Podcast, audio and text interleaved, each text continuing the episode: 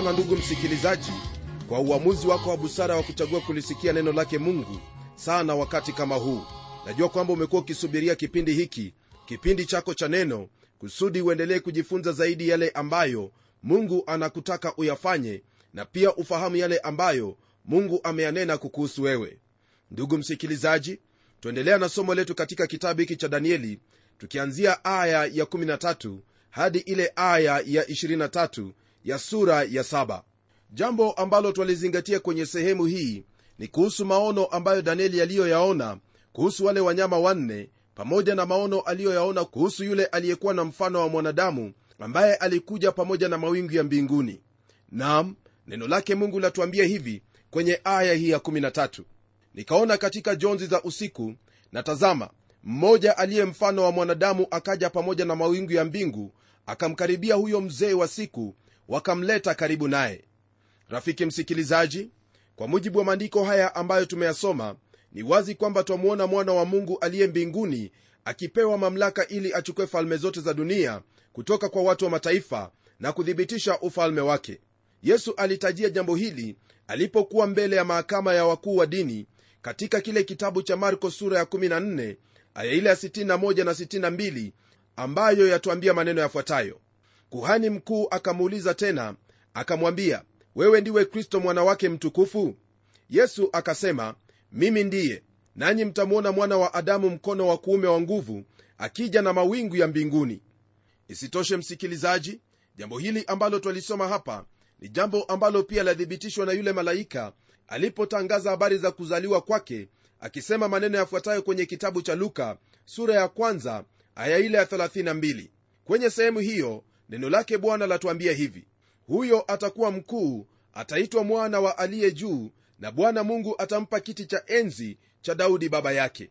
Jambo hili ambalo malaika alilinena ni mambo ambayo waweza kuyasoma katika kitabu cha samueli wa pili wakati ambapo mungu alimwahidi daudi kwamba kuna mmoja ambaye atatoka katika uzao wake atakayemiliki milele na milele. Huyo siye mwingine ndugu msikilizaji bali ni bwana yesu kristo ambaye ni wa uzao wa daudi naye atamiliki milele na milele. Mambo haya ambayo twayaona hapa ni mambo ambayo yatuonyesha waziwazi kwamba yesu kristo ndiye lile jiwe lililochongwa pasipo kazi ya mikono ambalo lilivunjavunja sanamu vipande vipande naye ndiye atakayethibitisha ufalme wa mungu hapa duniani. Mambo haya ndiyo ambayo twayapata katika zaburi ya pili aya ya saba ambayo yasema hivi.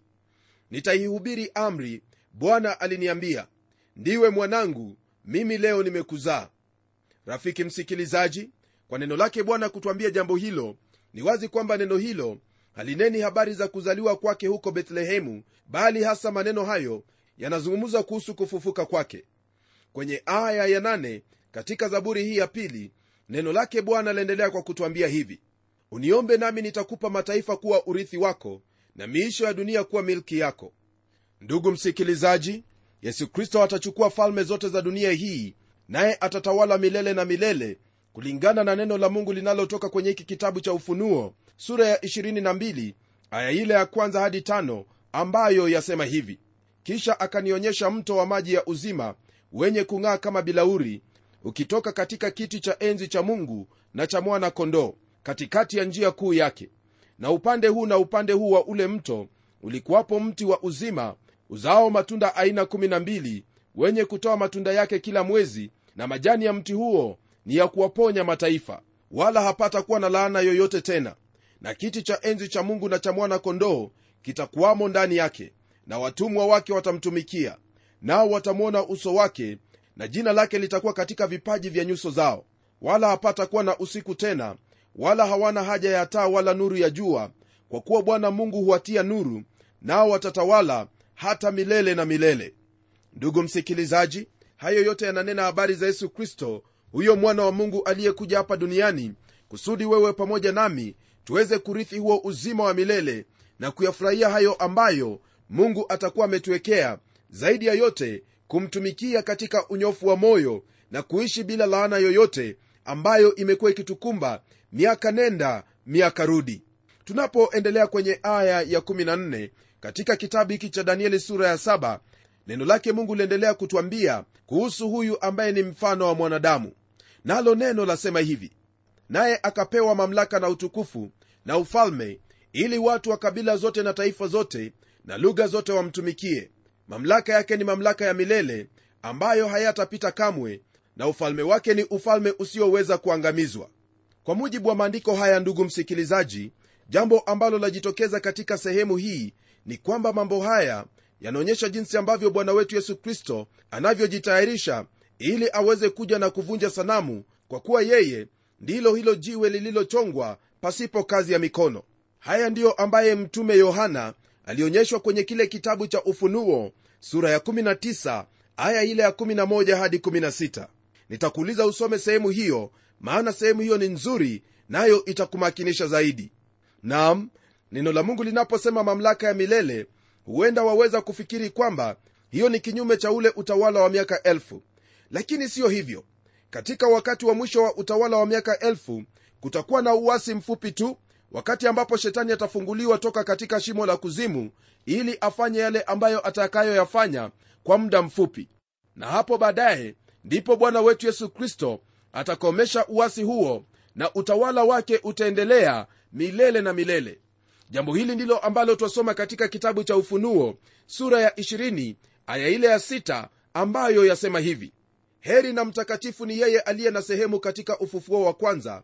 Juu ya hao mauti ya pili haina nguvu bali watakuwa makuhani wa mungu na wakristo nao watatawala pamoja naye hiyo miaka elfu. Huu utawala wa miaka elfu moja ni sehemu tu ya utawala wa milele. Twaweza kuona hali hiyo vizuri kabisa katika kile kitabu cha ufunuo sura ya 20 unapochukua nafasi yako na kusoma sehemu hiyo yote. Yesu atatawala miaka elfu moja hapa duniani chini ya mamlaka na hali ya kimbinguni. Baada ya muda huo kama vile nilikuwa nimekuelezea hapo awali shetani atafunguliwa na wale walio na roho ya uasi ambao hawajazaliwa mara ya pili wataungana pamoja naye. Wote watakuwa chini ya mamlaka yake naye atawakusanya ili wafanye vita na yesu kristo. Baadaye shetani na wasi wale watatupwa katika ziwa liwakalo moto milele na milele. Ndipo wafu watafufuliwa na kusimama mbele ya kiti cha hukumu cha mungu na kila mmoja wao atahukumiwa kulingana na matendo yake na pia kulingana na imani yake. Baada ya hayo maisha na utawala wa milele utaanza mara moja. Nitakuuliza ndugu msikilizaji uchukue nafasi ya kusoma ufunuo sura hiyo ya 20 nawe utaelewa zaidi kuhusu haya ambayo twayasoma mahali hapa neno la mungu linasema waziwazi kwamba utawala huu utakuwepo hapa duniani. Hilo ndilo ambalo twalipata katika kitabu cha mika sura ya 4 aya ile ya pili ambayo yasema hivi.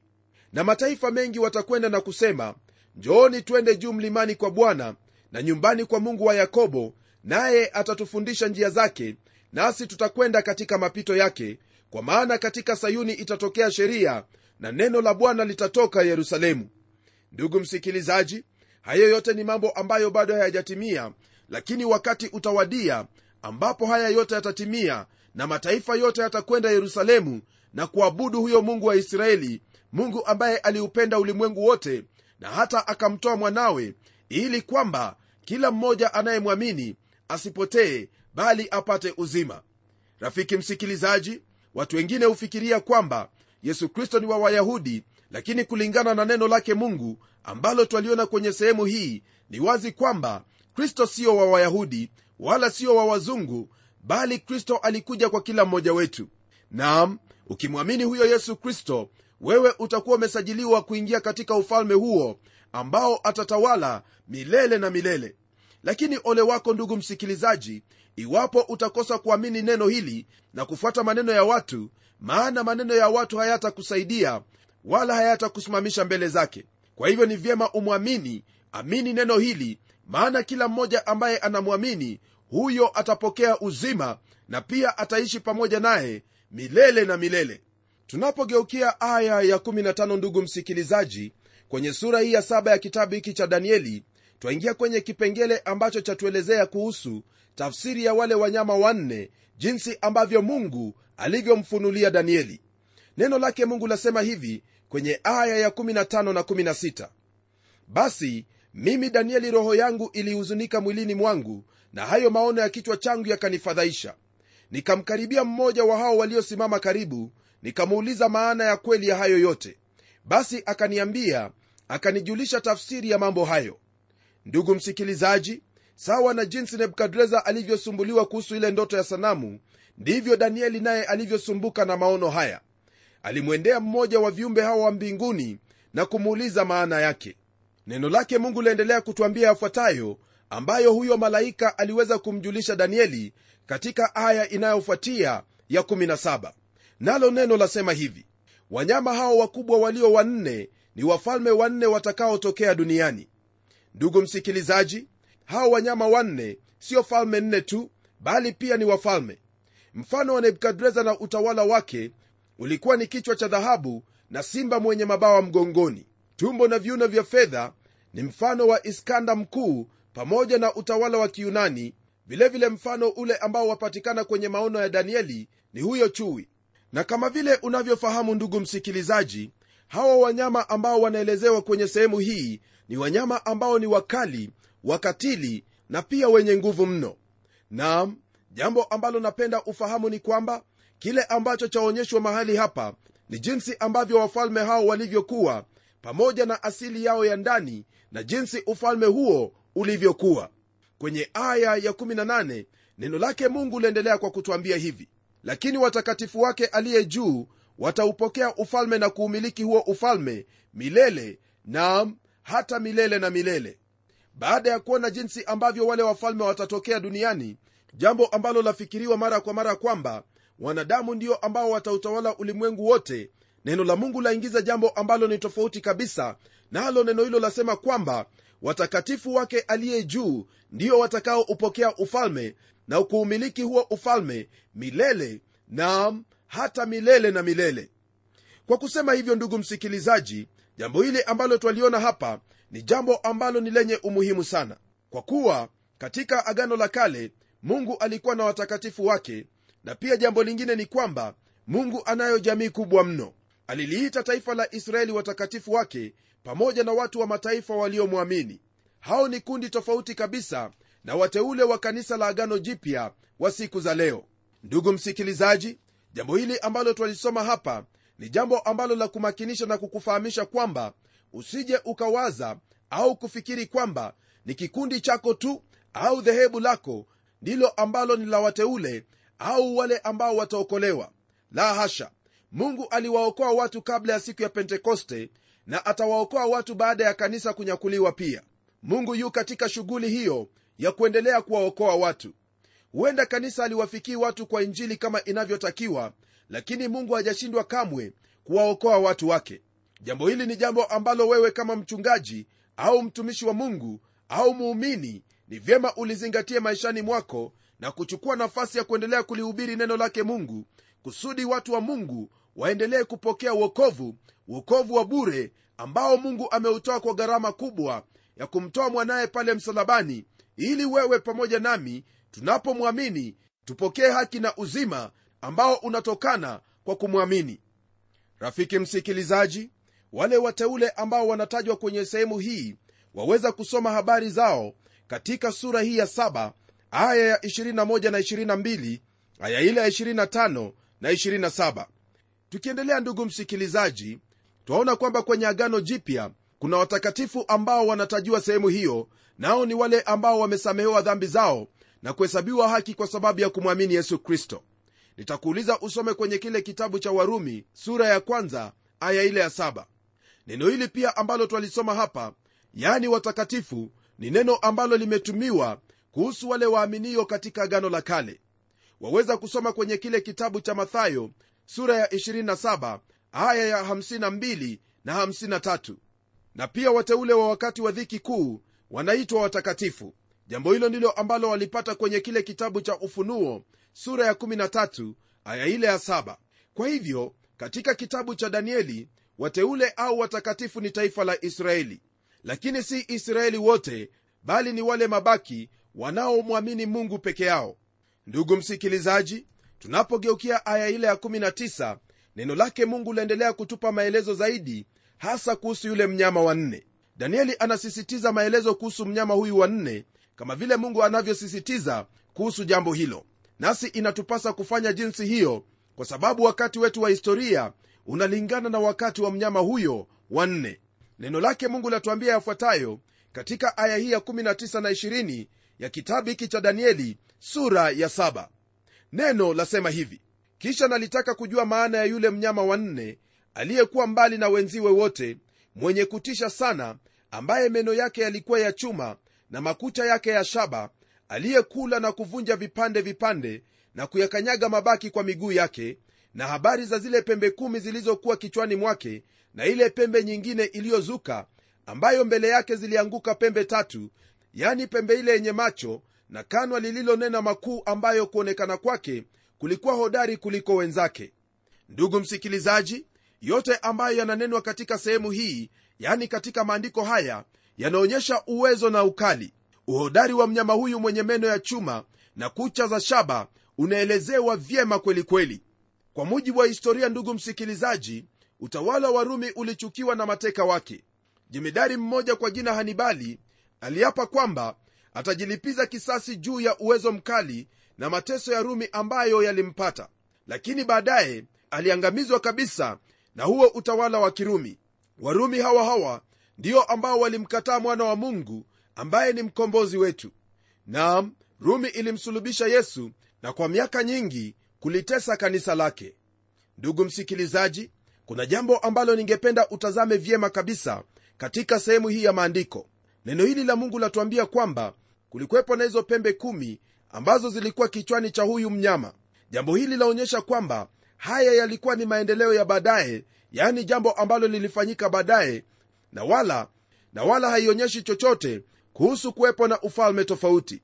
Ni lazima ufahamu kwamba hakuna pembe yoyote ndugu msikilizaji ambayo yaweza kumea au kukuwa kwenye mnyama yeyote yule ambaye amekufa. La hasha hili ni jambo ambalo latuonyesha waziwazi kwamba tawala hiyo ya kirumi bado hii hai na inaendelea kuishi leo hii katika mataifa mengi ya uropa au ulaya pamoja na afrika kaskazini. Hata hivyo sifikiri kwamba twaweza kutajia kabisa kwamba haya ndiyo mataifa ambayo yanawakilisha ufalme huo. Ijapokuwa tunapoangalia kwenye ramani na kuona jinsi ambavyo ufalme huo ulivyokuwa twaweza kusema kwamba sehemu hii inafikiriwa kwamba hii ni sehemu ambayo utawala huo wa kirumi ulikuwepo na pia tunapoangalia uzao wa watu twaweza kufikiria kwamba hawa ni wa uzao wa wale watu ambao ni wa uzao wa kirumi. Jambo hili ndugu msikilizaji siyo jambo ambalo ningependa tusisitize sana kwalo bali ningependa tuweze kuangalia hilo ambalo linatuhusu moja kwa moja. Naam neno hilo la mungu latuambia kwamba katika wakati wa mwisho kulikuwepo na zile pembe tatu ambazo zitaanguka mbele ya pembe ndogo iliyokuwa na macho na kanwa lililonena makuu ambayo kuonekana kwake kulikuwa hodari kuliko wenzake. Ndugu msikilizaji hiyo pembe ndogo siye mwingine bali ni yule mpinga kristo na pia mtu wa dhambi.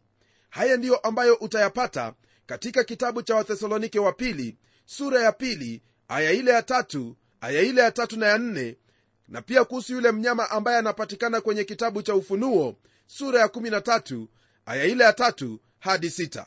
Baada ya kuona hali ya pembe hiyo ndogo ndugu msikilizaji kwenye aya ya 21 neno lake mungu liendelea kwa kutuambia hivi. Nikatazama na pembe hiyo hiyo ilifanya vita na watakatifu ikawashinda. Ndugu msikilizaji ni vizuri tukumbuke kwamba utawala wa kirumi utarudi tena na kutawala dunia yote naye atakayekuwa kinara au kiongozi wa utawala huo atakuwa ni huyo mpinga kristo. Hili ndilo ambalo twathibitishiwa ndugu msikilizaji kwenye kitabu cha ufunuo sura ya 13 aya ile ya kwanza hadi 7 ambayo yasema hivi. Kisha nikaona mnyama akitoka katika bahari mwenye pembe kumi na vichwa saba na juu ya pembe zake ana vilemba kumi na juu ya vichwa vyake majina ya makufuru. Na yule mnyama niliyemwona alikuwa mfano wa chui na miguu yake ilikuwa kama miguu ya dubu na kinywa chake kama kinywa cha simba. Yule joka akampa nguvu zake na kiti chake cha enzi na uwezo mwingi. Nikaona kimoja cha vichwa vyake kana kwamba kimetiwa jeraha la mauti na pigo lake la mauti likapona. Dunia yote ikamstaajabia mnyama yule. Wakamsujudu yule joka kwa sababu alimpa huyo mnyama uwezo wake nao wakamsujudu yule mnyama wakisema ni nani afananaye na mnyama huyu tena ni nani awezaye kufanya vita naye? Naye akapewa kinywa cha kunena maneno makuu ya makufuru. Akapewa uwezo wa kufanya kazi yake miezi 42 akafunua kinywa chake amtukane mungu na kulitukana jina lake na maskani yake nao wakaao mbinguni. Tena akapewa kufanya vita na watakatifu na kuwashinda. Akapewa uwezo juu ya kila kabila na jamaa na lugha na taifa. Ndugu msikilizaji haya ambayo twayasoma hapa yanahusu ile pembe ndogo ambayo danieli aliiona lakini kwenye sehemu hii twaona maelezo zaidi ambayo mungu alimwelezea mtume yohana. Kwenye aya ya 22 neno lake mungu liendelea kwa kutwambia hivi hata akaja huyo mzee wa siku nao watakatifu wake aliye juu wakapewa hukumu na majira yakawadia watakatifu wa umiliki ufalme. Rafiki msikilizaji huyo ambaye ananenwa hapa kuwa ni mzee wa siku siye mwingine bali ni mungu aishiye milele. Yeye tu ndiye atakayeweza kumshinda huyo mpinga kristo. Tunapogeukia aya ya 23 neno lake mungu liendelea kwa kutwambia yafuatayo. Akanena hivi huyo mnyama wa nne atakuwa ni ufalme wa nne juu ya dunia utakaokuwa mbali na falme zile zote nao utakula dunia yote na kuikanyaga na kuivunja vipande vipande. Ndugu msikilizaji maandiko hapa yanamtambulisha huyo mnyama wa nne kama ufalme hili ndilo ambalo pia twalipata kwenye aya ya 17 kwamba jambo hili lamuhusu mfalme ambaye atatawala baadaye. Rafiki msikilizaji haya yote ambayo twayaona hapa hayatuonyeshi kwamba kutakuwepo na utofauti kati ya yule mfalme pamoja na utawala wake. Wote ni kitu kimoja yote ambayo yanafanyika yanafanyika kwa sababu yao wawili. Ndugu msikilizaji haya ambayo twayaona hapa ni mambo ambayo bado hayajatimia lakini yatatimia lile ambalo lipo ni kwamba tunayotumaini katika huyo mwana wa mungu yesu kristo ambaye atamshinda mpinga kristo siku zitakapotimia. Lakini hebu ijulikane kwamba kabla ya wakati huo kuwadia ni vyema ndugu msikilizaji ujiandaye yaani umpokee bwana yesu kristo awe mwokozi wa maisha yako na wakati ambapo kanisa litanyakuliwa wewe utakuwa miongoni mwao na utaishi pamoja na kristo milele na milele. Hilo ndilo tumaini tulilo nalo kabla ya siku hizo mbaya hazijaja.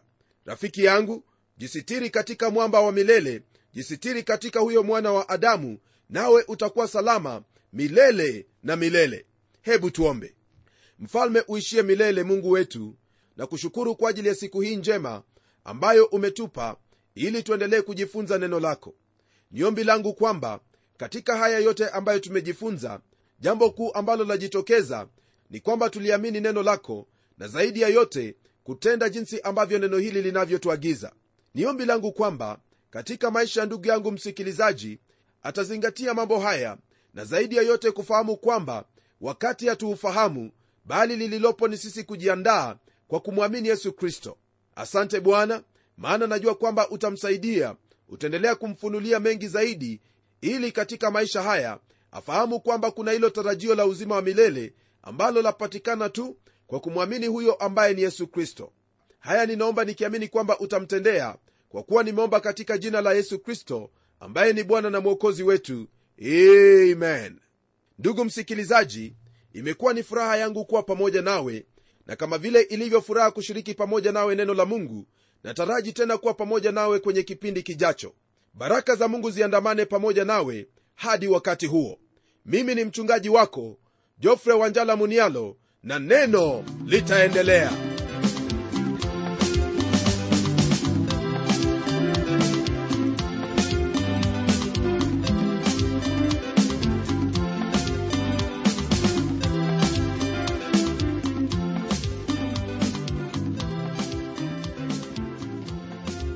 asante sana msikilizaji wangu kwa kuwa pamoja nasi na iwapo una swali au pendekezo tafadhali tuandikie barua ukitumia anwani ifuatayo.